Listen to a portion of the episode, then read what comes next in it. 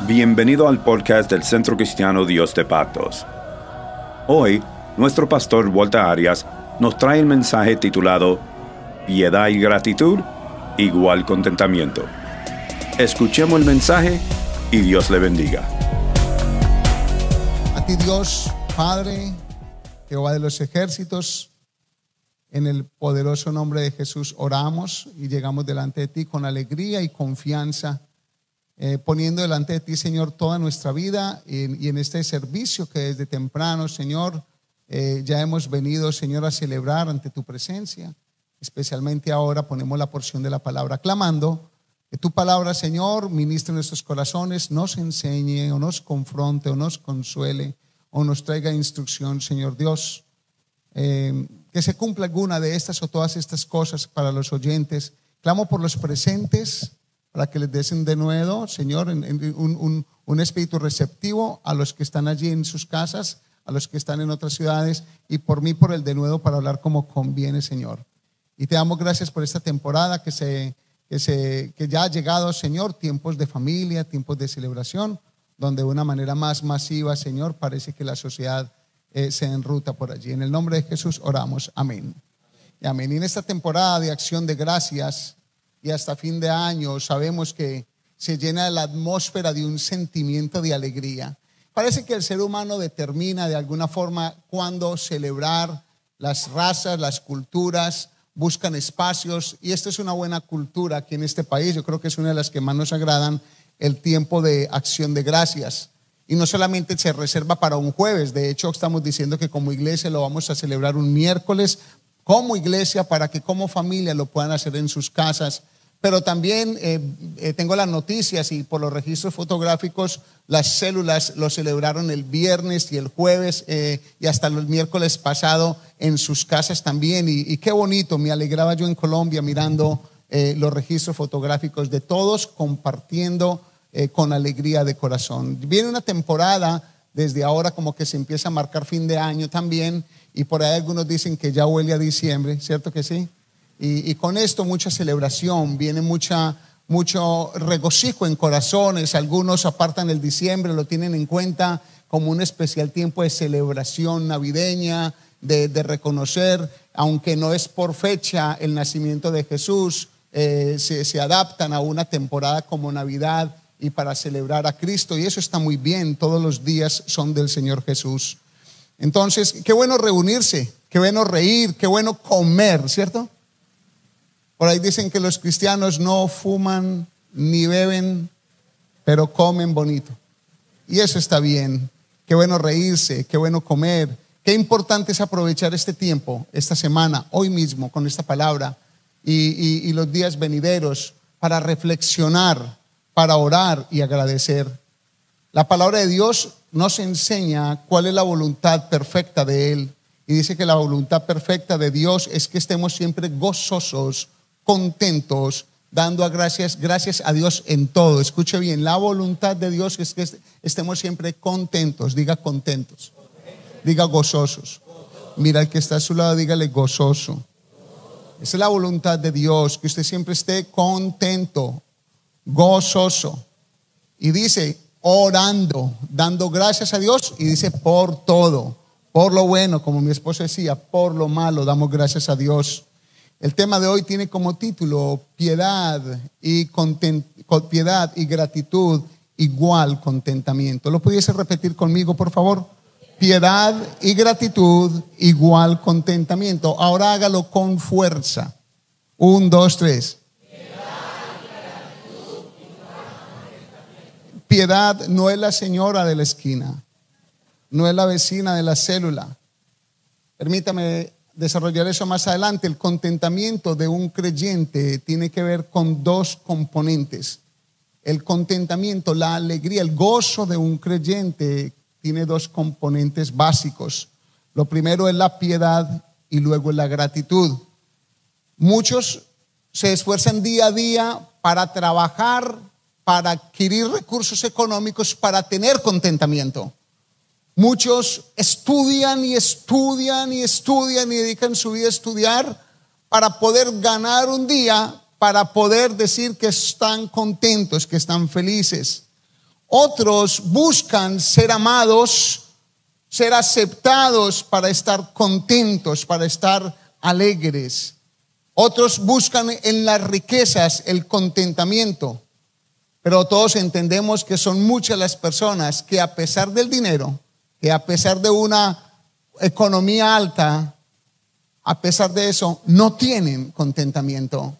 Eso es una realidad que todos cuando filosofamos un poquito, cuando pensamos en esto, nos hallamos eh, en, esa verdad. Pero sí existe este secreto bíblico para hallar el contentamiento, que es la piedad y la gratitud. La palabra de Dios en Primera Tesalonicenses, el apóstol Pablo en el capítulo 5 y versículos 16 al 18, dice algo muy especial. Yo quiero que usted en voz alta, por favor, tómese la tarea de leerlo en voz alta conmigo. Primera de Tesalonicenses capítulo 5, versículos 16 al 18. Vamos, un, dos, tres. Estad siempre gozosos, orad sin cesar, dad gracias en todo, porque esta es la voluntad de Dios para con vosotros en Cristo Jesús. Lo leemos una vez más ahora con fuerza. ¿Listo? Uno, dos, tres.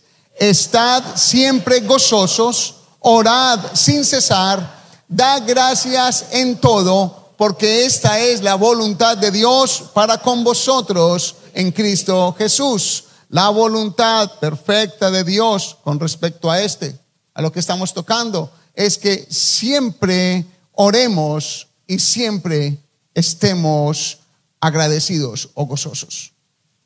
Estad siempre gozosos. Y dice, paren, nunca paren de orar. Siempre oren, siempre oren. Ahora, el otro texto que quiero tomar en cuenta para esta predicación es la primera carta del apóstol Pablo a Timoteo, en el capítulo 6 y el versículo 6 al 10. Primera Timoteo, capítulo 6, versículo 6 al 10. Y dice allí, pero gran ganancia es la piedad acompañada de contentamiento. Una vez más, gran ganancia es que, subráyelo en su Biblia, piedad.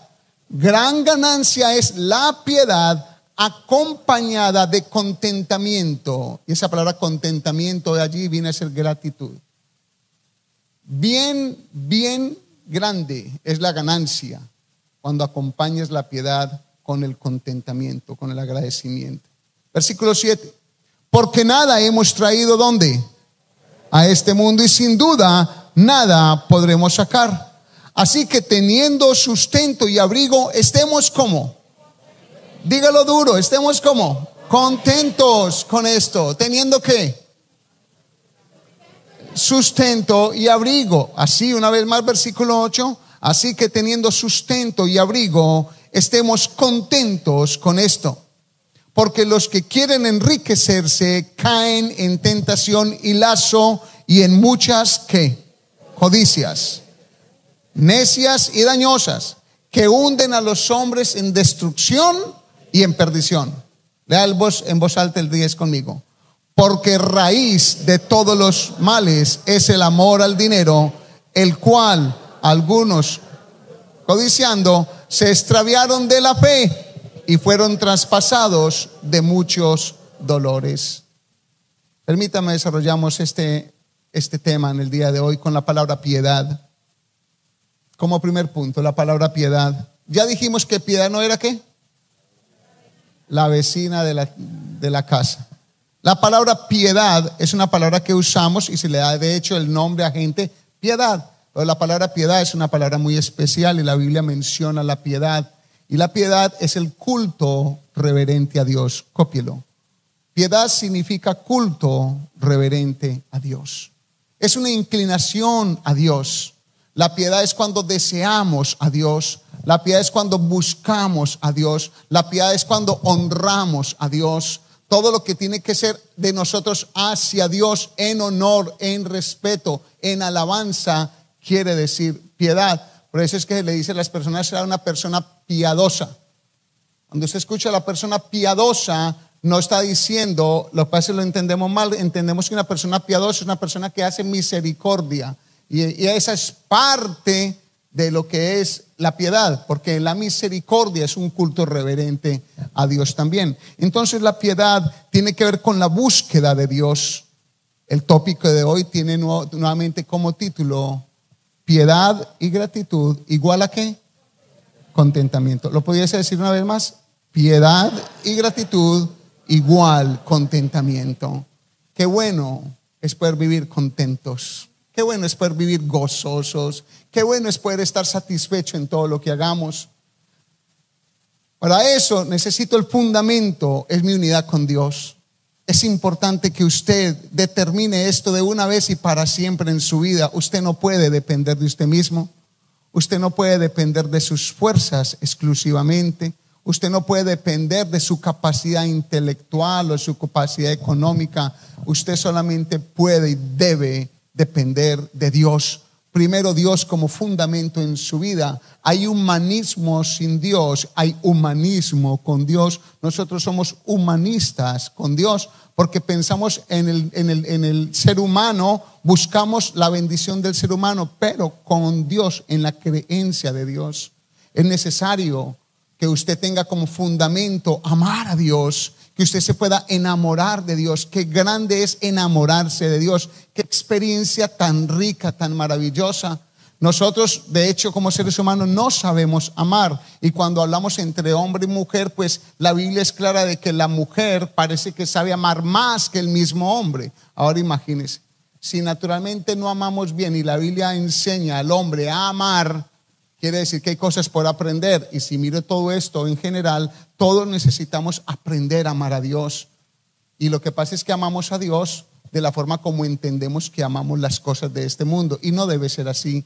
Necesitamos tener como fundamento a Dios. Si usted quiere tener contentamiento, si usted quiere ser una persona gozosa, es una persona que, que cuando le caiga un martillo en la uña, usted dice, gloria a Dios. Que se quemó ahí la casa y dice, bendito Dios, como quedó bien quemada, faltó un pedacito, que usted empieza a hallar la grandeza de Dios. Si usted quiere tener eso, usted necesita enamorarse de Dios. Ser una persona piadosa. Una persona piadosa es la que busca a Dios. El hecho de que usted esté hoy aquí me dice a mí que usted es una persona piadosa porque usted está buscando en esto un culto reverente a Dios, una devoción a Dios.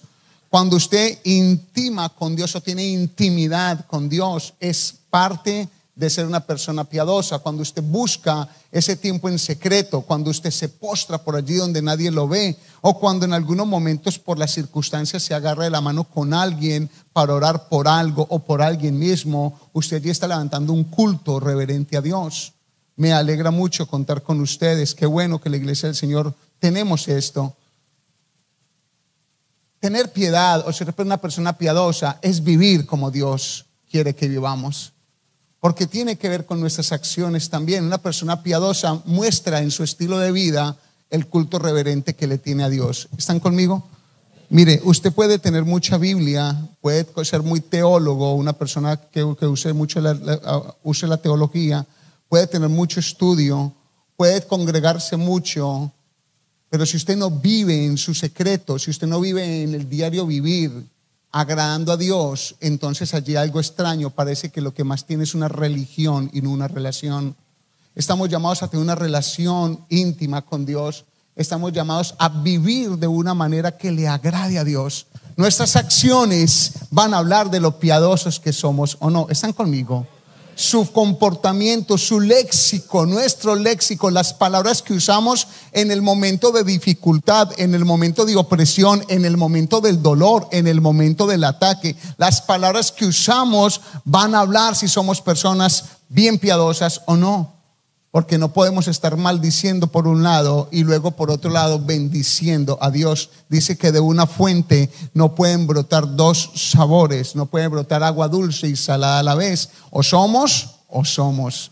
Entonces es importante entender que la piedad es el culto reverente a Dios, donde buscamos a Dios, donde intimamos con Dios, donde nuestra vida agrada a Dios. Y el apóstol allí en, en Primera Tesalonicenses, cito nuevamente el versículo 17 y 18 del capítulo 5, dice, oren sin cesar, no sin César, que a veces sacan a César de las oraciones y, y no es justo, es sin parar, sin menguar. Por eso yo veía a César excluyéndose a veces de las reuniones y decía, pero ¿qué pasa con César? Y es que estaba entendiendo mal el texto. Eso es una broma aquí, es una broma que se hace. Qué lindo. Si es que tienen contentamiento. Mire qué corazones tan tiernos. Qué, qué congregación tan bonita. Oren sin parar. Oren sin parar. Ya el apóstol Pablo nos está hablando lo que Dios quiere. Porque dice que la voluntad de Dios en Cristo Jesús, que oremos todo el tiempo. Una persona piadosa entonces busca orar por todo. Por todo. Busca orar cuando se despierta y cuando se va a acostar. Y durante el día, mientras está haciendo, está orando. Y mientras está viajando, está orando. Y si se monta un avión, ora más. Bendito, es que si... Eh, yo le digo al Señor cada vez que me monto, eso no, me mantengo confesado, le cuento. Como viajo tanto, ya me mantengo confesado. Porque es muy tremendo esa velocidad que coge ese aparato. Todavía no entendemos, aunque entendemos, no es que lo entendamos tanto, cómo se sostiene en el aire. Entendemos que es por la, por la fuerza, ¿cierto? Y por la gravedad, la fuerza que, que, se hace hacia el viento y todo. Pero, pero no deja de ser que es muy complejo. Montarse uno, irse para un lugar, para una región, sea de turismo, sea de misión, y volver, llegar a casa después de montarse en un carro y ir a 70 millas por hora en una autopista y llegar. Cada día que usted sale a laborar, que viaja millas, analice todo lo que está pasando. ¿Cuántas, ¿Cuántos accidentes hay a diario? ¿Y cuánto nosotros necesitamos cubrirnos en oración? Nosotros no nos podemos levantar por la mañana simplemente como animalitos y comer rápidamente y vestirnos rápidamente sin orar. Necesitamos tener como fundamento a Dios y orar sin parar por la salida, por la llegada donde voy, por el tema que voy a hablar, por lo que voy a escuchar, por lo que voy a conversar, por lo que voy a tratar en el día. Es importante involucrar. Yo le invito a que si no lo está haciendo, lo empiece a hacer. Empiece a meter a Dios en su trabajo, en su restaurante donde usted labora, en la compañía donde atiende. Si usted es médico, si usted es enfermera, donde usted atiende. Si usted atiende negocios, si usted vende, si usted recibe, lo que usted haga, yo le invito a que meta a Dios en esto todo el tiempo. Meta a Dios en oración. Teniendo la oportunidad de trabajar para una empresa en Nueva York, ya sé que la quieren decir, díganlo ustedes. Sabarro es eso. Eh, tengo que hablar de lo que sé. Ah, ah, la, verdad es que allí mi tienda, la tienda que me dieron, las que me dieron a ministrar para la gloria de Dios y para mi gozo, las tiendas aumentaron en venta siempre. Y tuve la oportunidad una vez de ser llamado ante las directivas de toda la, de toda la empresa, 1200 tiendas en todo el mundo, una reunión general por causa de las caídas de las Torres Gemelas. A mí me llaman a, a Long Island como uno de los administradores y en el camino iba orando en el carro en la autopista y sentí un acelerón en mi corazón. Sentí que, que, Dios en ese momento estaba tratando conmigo y yo en la oración le dije, Señor, si me ponen a hablar, yo voy a darte la gloria a ti. Y, llegada a esa reunión, eso me vino a, mi corazón. Eh, no sé por qué sentí, entendí después que era de parte de Dios. Y es que cuando llegué, pues yo era uno de los managers más jóvenes en ese entonces de la compañía, si no el más joven. Habían personas muy... Eh, muy idóneas para el trabajo administrativo de esas grandes tiendas de Sabarro. Y gente europea, habían algunos griegos, italianos, o sea, como que conocían más del tema que una persona venía de Colombia, que no es su cultura, la pasta, la pizza. Pero Dios en gracia me permitió eh, levantar una, una tienda. A la que me entregaron al final de, de mi carrera con ellos, me dieron una oportunidad en el Bronx. No sé por qué, se menosprecia el Bronx, o tal vez por, por, por, por la historia de la ciudad del Bronx siempre es como un poco se hace así. Y con esto no estoy diciendo ofensivo hacia ninguno de los que vengan de allí, porque algunos de los que están acá eh, eh, están en el Bronx, pero es una verdad que como que, que menciona un paradigma o una, una, como una cosa, el Bronx, y se, se levantan alarmas. Pues bueno, esa tienda del Bronx nadie la quería y a mí me lo ofrecieron. Yo tuve la oportunidad de estar allí frente a las cortes de la Concourse Plaza, los que están un poco ubicados. Y claro, los clientes que tenía allí eran dos tipos de clientes, la mayoría muy particulares, era el policía y el acusado. Ahí llegan a hacer la fila y pues había que atender. y la tienda estaba caída por todo lado, una tienda que, que el, que el que estuvo allí no, no tenía, creo que no tenía piedad, no tenía culto reverente a Dios, porque si hubiera tenido culto reverente a Dios, le hubiera dado la altura a una tienda que aunque no era de él, se le estaban dando en administración. Y yo lo que vine fue a hacer, a orar a esa tienda. Empecé a orar y con la, con la teología que manejamos, el entendimiento que tenemos de la palabra y la, por, la, por lo que hay en nosotros, empecé a orar por, por, por, por limpiar los aires. Dios limpia este aire, limpia este ambiente y limpia estas prácticas. Y sabiendo yo, la persona que administraba de qué religión era, pues aún empecé a encomendarle, Señor, esta tienda te pertenece a ti, Señor. Yo establezco tu reino en esta tienda, te pido que lo establezcas. Y siempre fue mi, mi, mi, mi, base del día era orar con los empleados. Fue eso, fue oración, fue oración, fue involucrar a Dios en la pizza, fue involucrar a Dios en la pasta. Recuerdo los clientes viniendo y, yo les decía, welcome to Sabar, the best pizza place ever. You know? Y yo con gozo, contento, y me decían, ¿y por qué dice que es la mejor pizza? Y le digo yo, porque fue hecha con, con masa, queso, salsa y con amor. Y la gente, wow, si me creían. en serio, me creían y comían y, compraban y volvían y la tienda empezó a producir mucha economía. Um, oraba con los empleados, oraba por todo, oraba para que no me robaran porque a veces pasaba la gente y me, me, me, quitaban los jugos y se los llevaban y pues yo pegaba carreras santas y se los quitaba y los volvía.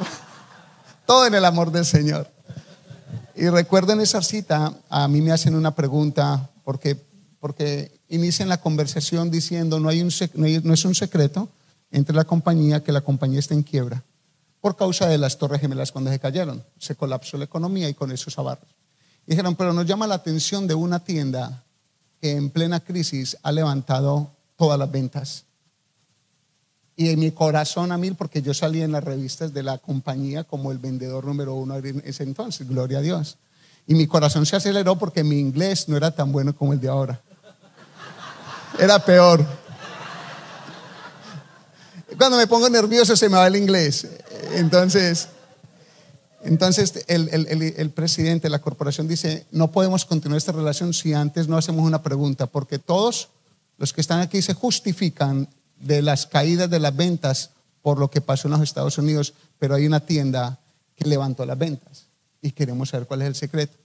Yo lo dije, quizás lo que vaya a decir aquí va a causarle risas a ustedes, pero para mí es una realidad. ¿Cuántos de ustedes involucran a Dios en la pizzería o en sus tiendas, porque yo todos los días oro con mi equipo, oro por los alimentos, bendigo la cocina, bendigo la estantería. Y preciso, alguien se rió diciendo, Dios no bajará a entregar un vaso de agua por mí. Y le digo, yo sé la diferencia entre usted y yo. Me están haciendo una pregunta, yo le estoy dando la respuesta. Mire, involucre a Dios en todo. Yo le digo a usted, involúcrelo en sus, en sus ganancias involúcrelo en sus eventos, involúcrelo cuando se gane 50 dólares más, dele gloria a Dios, gracias Dios, cuando te promuevan, gracias Dios, gracias Dios, cuando te quiten la oportunidad laboral, gracias Dios, gloria a Dios, algo más, algo mejor habrá o algo me estás enseñando por haber perdido el trabajo, siempre ore, siempre ore. No pare de orar. En las buenas y en las malas. El cristiano no ora solamente en las malas.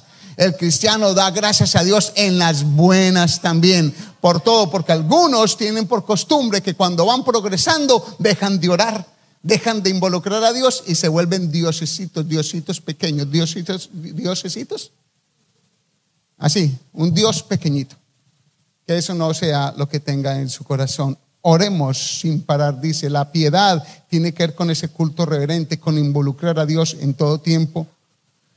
Es buscar a Dios por medio de la palabra. Por eso yo siempre les insisto y les insistiré. Traigan la Biblia, abran la Biblia, subrayen la Biblia, lean la Biblia. Siempre algunos llegan y me levantan el dispositivo. Y ustedes verán lo que ustedes quieran usar, pero bien saben que en esos dispositivos aparecen las notificaciones del día y su corazón es jalado a tentación y es jalado de leer la palabra. ¿Están conmigo? Busquen a Dios en oración, busquémoslo en ayuno. Parte de la piedad es ayunar. Y ayunar no es aguantar hambre, aunque se aguanta hambre. Ayunar es abstenerse de alimentos, pero con un propósito de buscar a Dios en oración y en meditación de la palabra, porque usted necesita eh, crecer en algo, necesita una respuesta, necesita tener su mente eh, libre y cuando su mente se vuelve muy libre, cuando curiosamente vacía su vientre, es algo muy especial y, sobre esto pues puedes aprender más en los libros de ayuno que tenemos aquí en la librería. Buscamos a Dios en el culto reverente, en la celebración, cuando venimos y cantamos cuando venimos y adoramos, cuando usted pone su música eh, eh, sagrada o, o, música gospel en su casa, ahí estamos celebrando. Cuando, cuando adoramos, estamos haciendo un culto reverente a Dios. Yo creo que usted es una persona muy piadosa. Mira el que está a su lado, dígale, usted tiene una cara de piedad impresionante.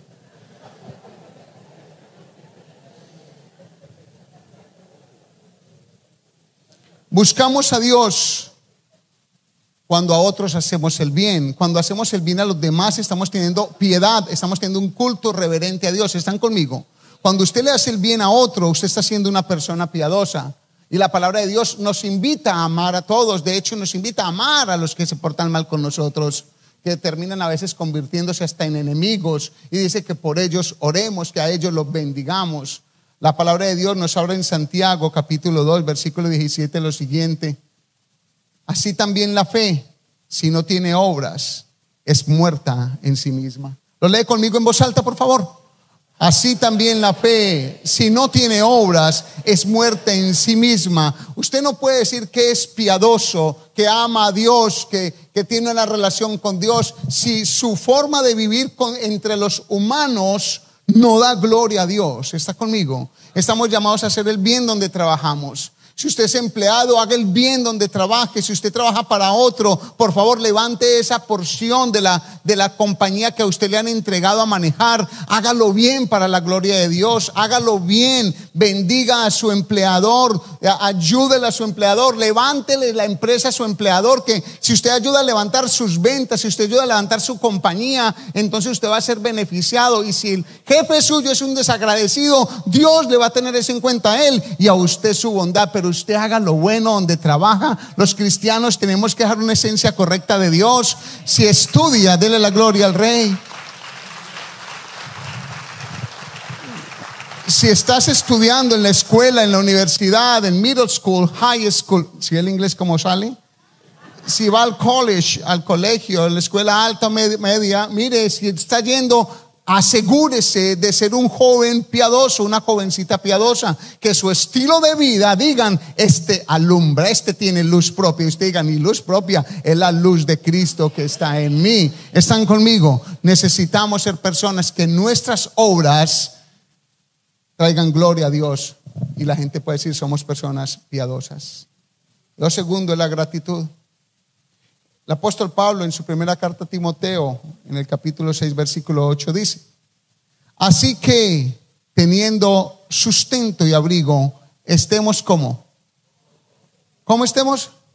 Contentos con esto. Leámoslo en voz alta, pues. Un, dos, tres. Así que teniendo sustento y abrigo, estemos contentos con esto dice que estemos alegres, agradecidos. La palabra allí contentos la podemos, viene, viene a el resultado de una persona agradecida. Si usted tiene cama, si usted tiene cobija, si usted tiene agüita en su casa, si usted tiene una porción de pan, dice la palabra de Dios que con eso esté agradecido. Agradecido. La palabra contentamiento implica gratitud. Y no hay nada más bonito que una persona agradecida. Cuando usted es agradecido, cae bien en todo lado. Y le dicen, siéntese aquí, gracias. Quédese ahí, gracias. Y quiere agua, gracias. ¿Quiere agua panela? Gracias. ¿Le sirve el café? Gracias. ¿No hay nada para comer? Con hambre agradecido. La Biblia nos enseña cómo vivir a nosotros. Una persona agradecida se regocija en lo que tiene porque entiende que es lo básico para vivir. Escúchelo. Una persona agradecida agradece, perdone la redundancia allí, lo que tiene, lo que tiene es suficiente, porque entiende que es lo básico para su vida. Lo que pasa es que nos metemos en algo que se llama estatus. Entonces colocamos un estatus muy alto de vida. Y al colocar un estatus alto de vida, creamos algo que se llama frustración. Nosotros mismos nos metemos en problema. Porque queremos vivir a este estatus donde mi estatus económico me da para vivir aquí. Si mi estatus económico me da para pagar un arriendo modesto, para pagar 500 dólares o 600 o 700, ¿por qué meterme a una deuda para pagar 2 mil dólares al mes? No tiene sentido, no le podemos torcer a Dios el brazo, es un acto de irresponsabilidad y va a traer oprobio al corazón, va a traer congoja al corazón, se te va a dañar el corazón y pudieses estar al final blasfemando del Dios que dices que amo y no me provee que no te provee. No, Él te da. Lo que pasa es que te ha dado lo suficiente en un momento de la vida, pero has querido omitir lo suficiente para vivir a la forma como querés, que todavía no es tu tiempo. Y no me diga que le repita todo eso.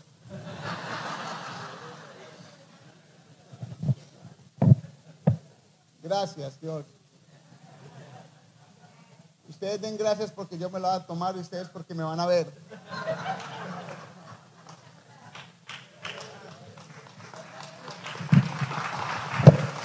Bendito sea el Señor. Entonces tenemos el problema de estatus. Y mientras usted se meta en ese cuento, mientras usted esté buscando lo que no es capaz de pagar y lo que no va a ser capaz de pagar, usted se va a estar haciendo un daño. Y va a vivir de una forma no agradecida, porque va a vivir con un corazón dañado. Va a vivir siempre refunfuñando, como se dice por ahí, va a venir siempre irritado o irritada. ¿Por qué? Porque no puedo pagar, porque no puedo pagar y porque no puedo pagar. Y Dios no es proveedor y la Biblia es falsa.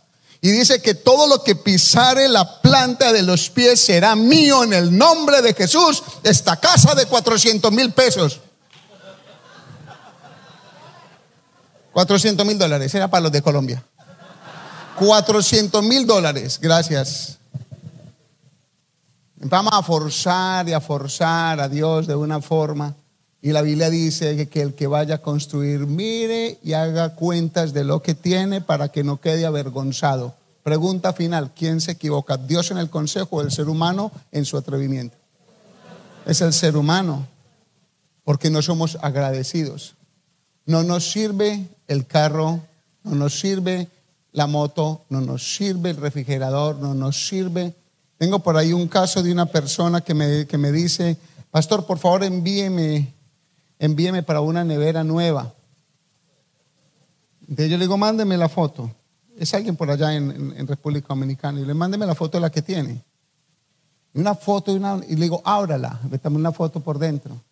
Suficiente, buena. Suficiente pero no quieren un Nevecom de último modelo, quieren una, una que le digan, ábrete puerta y se abren, ven, y él lo cae aquí. No les sirve, y digo, no tienen contentamiento. me toca educar a la gente, le dices, tú tienes un problema de contentamiento. Tu nevera está buena, tu nevera no tiene ningún problema. Lo digo como un ejemplo. La palabra contentamiento entonces implica gratitud, agradecimiento, piedad, culto reverente a Dios, buscar a Dios, ser una persona agradecida, nos va a tener contentos, nos va a tener felices. Um, leamos Filipenses capítulo 4, versículo 13 al 10, a ver qué nos dice el apóstol Pablo. Y dice, en gran manera, Filipenses capítulo 4, versículo 10 al 13, en gran manera me gocé, ¿me, me qué?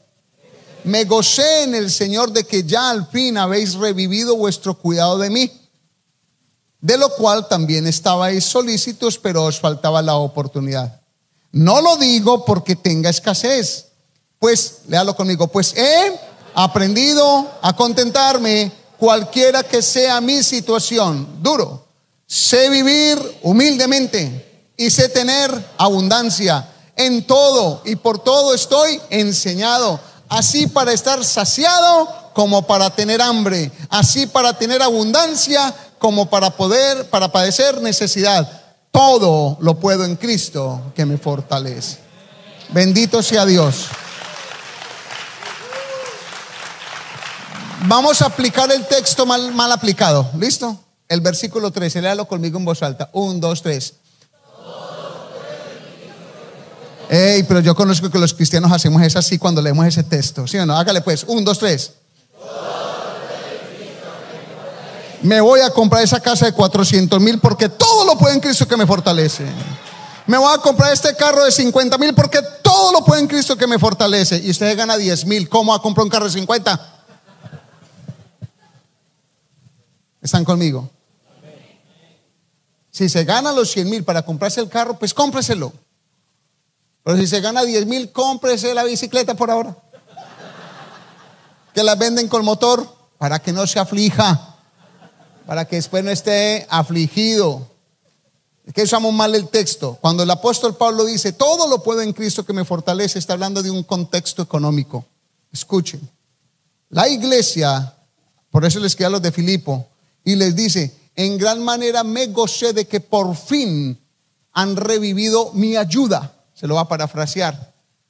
Lo que como apóstol le mandaban para su sustento económico.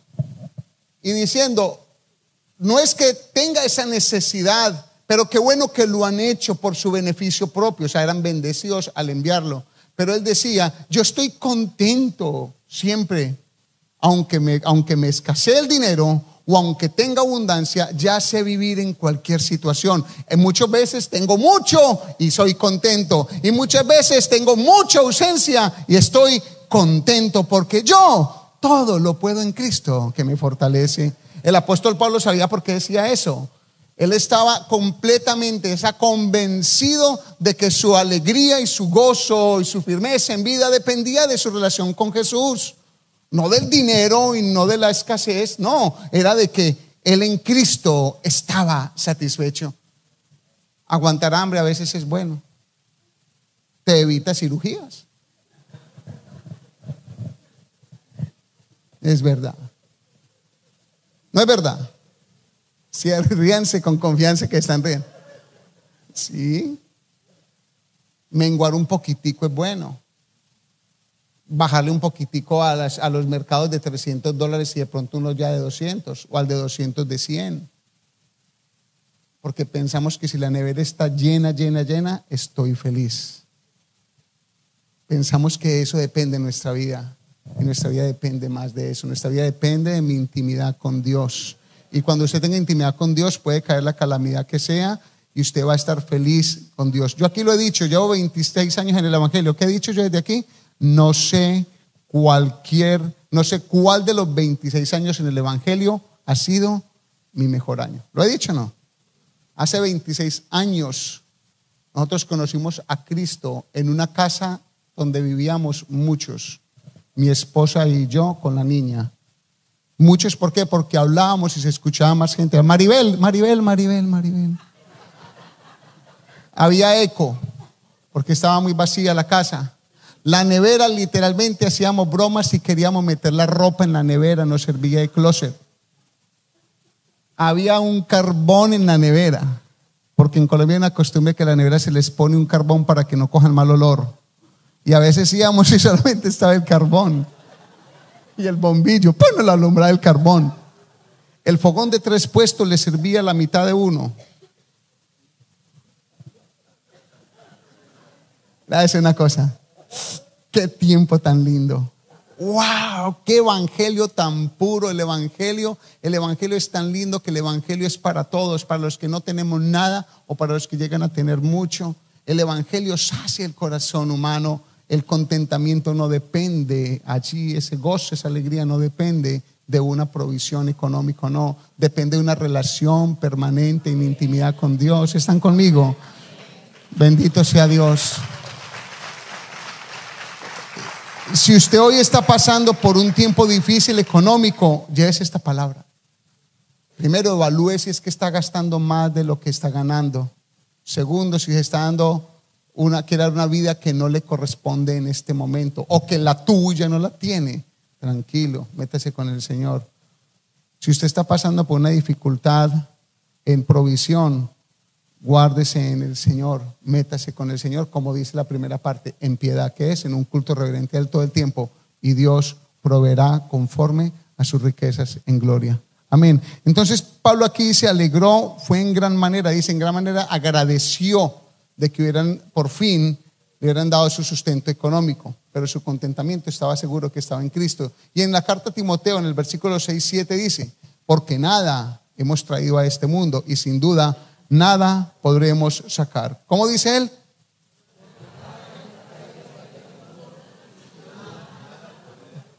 Nada podemos sacar. Ahora quiero que leamos y, o quiero que entendamos esto, que esto no debe ser un pensamiento tampoco aquí eh, para no buscar un pensamiento conformista. Yo no, no, no, no estoy poniendo eso en el corazón. Le estoy poniendo en el corazón que, que, se guarde en el Señor, que tenga reverencia a Dios, que ore a Dios, que busque a Dios, que haga lo bueno delante de Dios, que agrade a Dios con todo su corazón. Y si tiene escasez, esté contento porque está con Dios. Pero no le estoy diciendo de que no busque crecer. No, estamos llamados a crecer, claro que sí. Estamos llamados a estudiar, estamos llamados a progresar. Podemos progresar, busque progresar, pero no permita la aflicción en el corazón, porque el problema es la ansiedad. No se debe entonces a un pensamiento conformista para no querer progresar o avanzar en la vida, sino que debe ser un pensamiento para regularnos, diga regularnos, regularnos la ansiedad. ¿Está ansioso? Métase con Dios.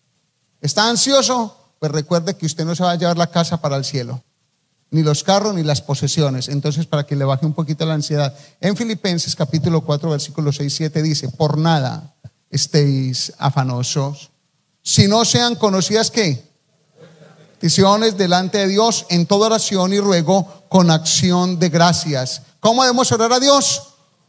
con acción de, de, gracias en oración y ruego, súplica en el Espíritu, clamo, clamo por esto, clamo por esto y gracias por la escasez presente y por la provisión futura. Gracias, aunque no lo tenga, lo veo, Señor, que me lo puedes dar, en tu gracia me puedes proveer, pero no me salgo de la sensatez. Amén. Nuestro, nuestro contentamiento no se puede fundamentar en los bienes, debe fundamentarse en la roca de salvación. Muchos se han matado, ¿cierto?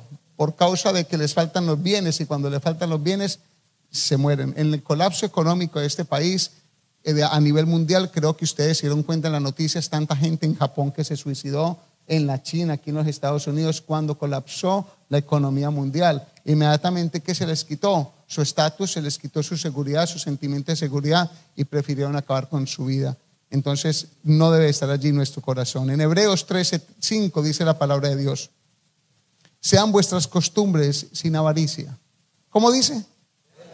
Costumbres sin avaricia, contentos, diga contentos con lo que tenéis ahora, porque Él dijo, no te desampararé ni te dejaré. Mire, como iglesia estamos pasando por un tiempo difícil. Lo que pasa es que algunas cosas que uno va reservando como pastor o en el liderazgo, y poco a poco, pues de acuerdo a las necesidades, se van transmitiendo a otros grupos o a la congregación general.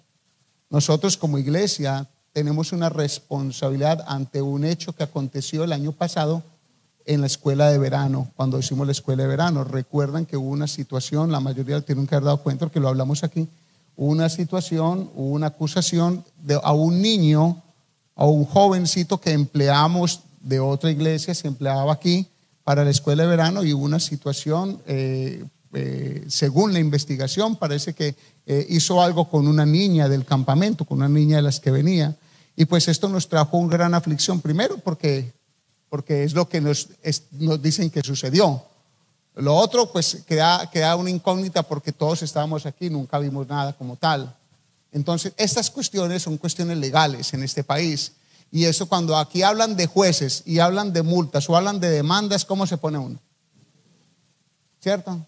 Entonces, como iglesia, hace un año estamos en un proceso, en un proceso de una investigación de algo que sucedió con un niño de otra iglesia a una niña del vecindario que vino en una supuesta investigación, pero todo eso trae gran carga al corazón, porque uno está aquí luchándola bien duro, haciendo una obra misionera, eh, haciendo un trabajo comunitario bien grande y se levanta algo bien extraño por el lado. ¿Qué traerá eso al corazón de uno, del liderazgo? No va a traer sino buscar traer mucha ansiedad. ¿Sabe yo qué he hecho en todo este año? He reposado en el Señor y me he visto contento aquí en el altar. ¿Usted no me ha visto contento todo el tiempo?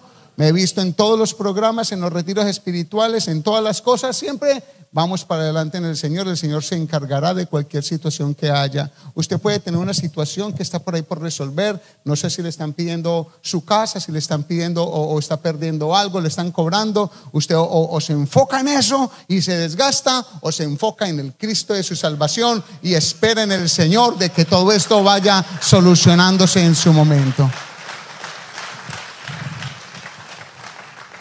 Dice él que no te va a desamparar ni te va a dejar.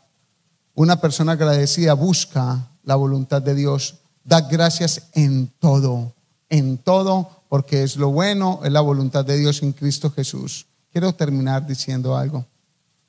Y primero hago una pregunta. ¿Agradece usted a Dios solo por lo bueno y no por lo malo? Si no lo ha hecho, si no le agradeció a Dios por lo malo, empiece a hacerlo ahorita y se dar cuenta de lo que empieza a pasar en el corazón va a reposar en paz apenas le dé gracias a Dios por un fracaso, apenas le dé gracias a Dios por un problema, apenas le dé gracias a Dios por una acusación falsa, apenas le dé gracias a Dios por una situación difícil. Cuando usted empieza a orar en esa dirección, usted se da cuenta el milagro de vida que pasa dentro de su propio ser. La otra pregunta, ¿solo busca usted o piensa en Dios cuando algo malo le sucede? Porque hay personas que por el contrario, cuando están mal, buscan a Dios, pero cuando están bien, se olvidan de Dios. Esa tampoco debiera ser la actitud. El creyente maduro está lleno de piedad y gratitud, lo que le trae gran contentamiento. Escuche, el creyente maduro está lleno de piedad y gratitud, lo que le va a traer siempre contentamiento. Diga piedad, gratitud, igual contentamiento. El deseo de ser rico, el deseo de adquirir rápido, como venimos a un país donde dicen que, que el dinero está tirado en el piso. ¿Usted alguna vez escuchó eso? ¿Sí o no? Que la, ya que en Estados Unidos el dinero está en el piso tirado. Cuando yo me bajé por primera vez en los Estados Unidos del avión, yo me bajé y vi de 100 dólares tirados, mañana empiezo a recoger. Eso es una broma. Pero nos dijeron que todo estaba tirado aquí.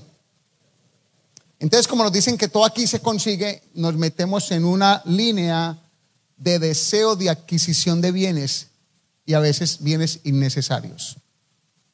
Una necesidad de consumir, consumir y el sistema nos lleva a consumir un montón. Tengamos cuidado, seamos moderados con todo y seamos moderados en el querer enriquecernos, porque la Biblia es clara. Nuevamente, 1 Timoteo 6, 9 al 10.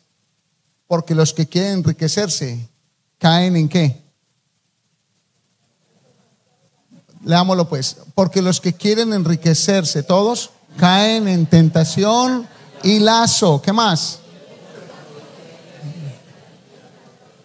Que hunden a los hombres en destrucción y perdición. Paremos allí analice que cuando viene el deseo de dinero, de dinero, de dinero, es que empiezan a pasar estas cosas en nuestro corazón. Analice, tiene sentido. Y como ya por el bien del, esfuerzo físico, de, de, mi diligencia, no alcanzo, aparece una propuesta indecente de hacer un negocio ilícito, de evadir una cosa, de hacer una trampa. Y por ahí dicen, pagan un poco más allí y empiezo a meterme por la codicia.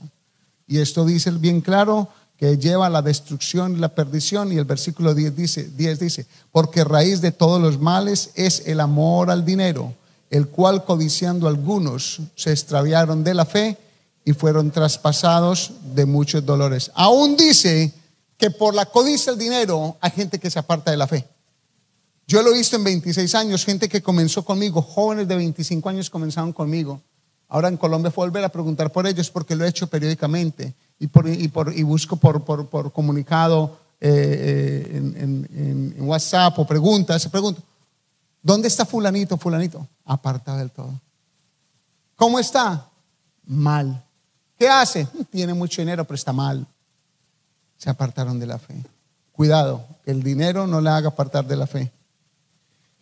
Este texto que estamos citando aquí, de la riqueza, buscar la riqueza, buscar el dinero, codiciar, se refiere a los que no se contentan en lo que tienen, sino que están dispuestos a hacer lo que esté a su alcance para adquirir riquezas.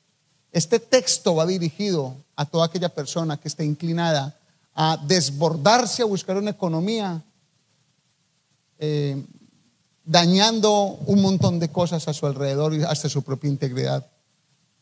Los que no se contentan ni se conforman con nada.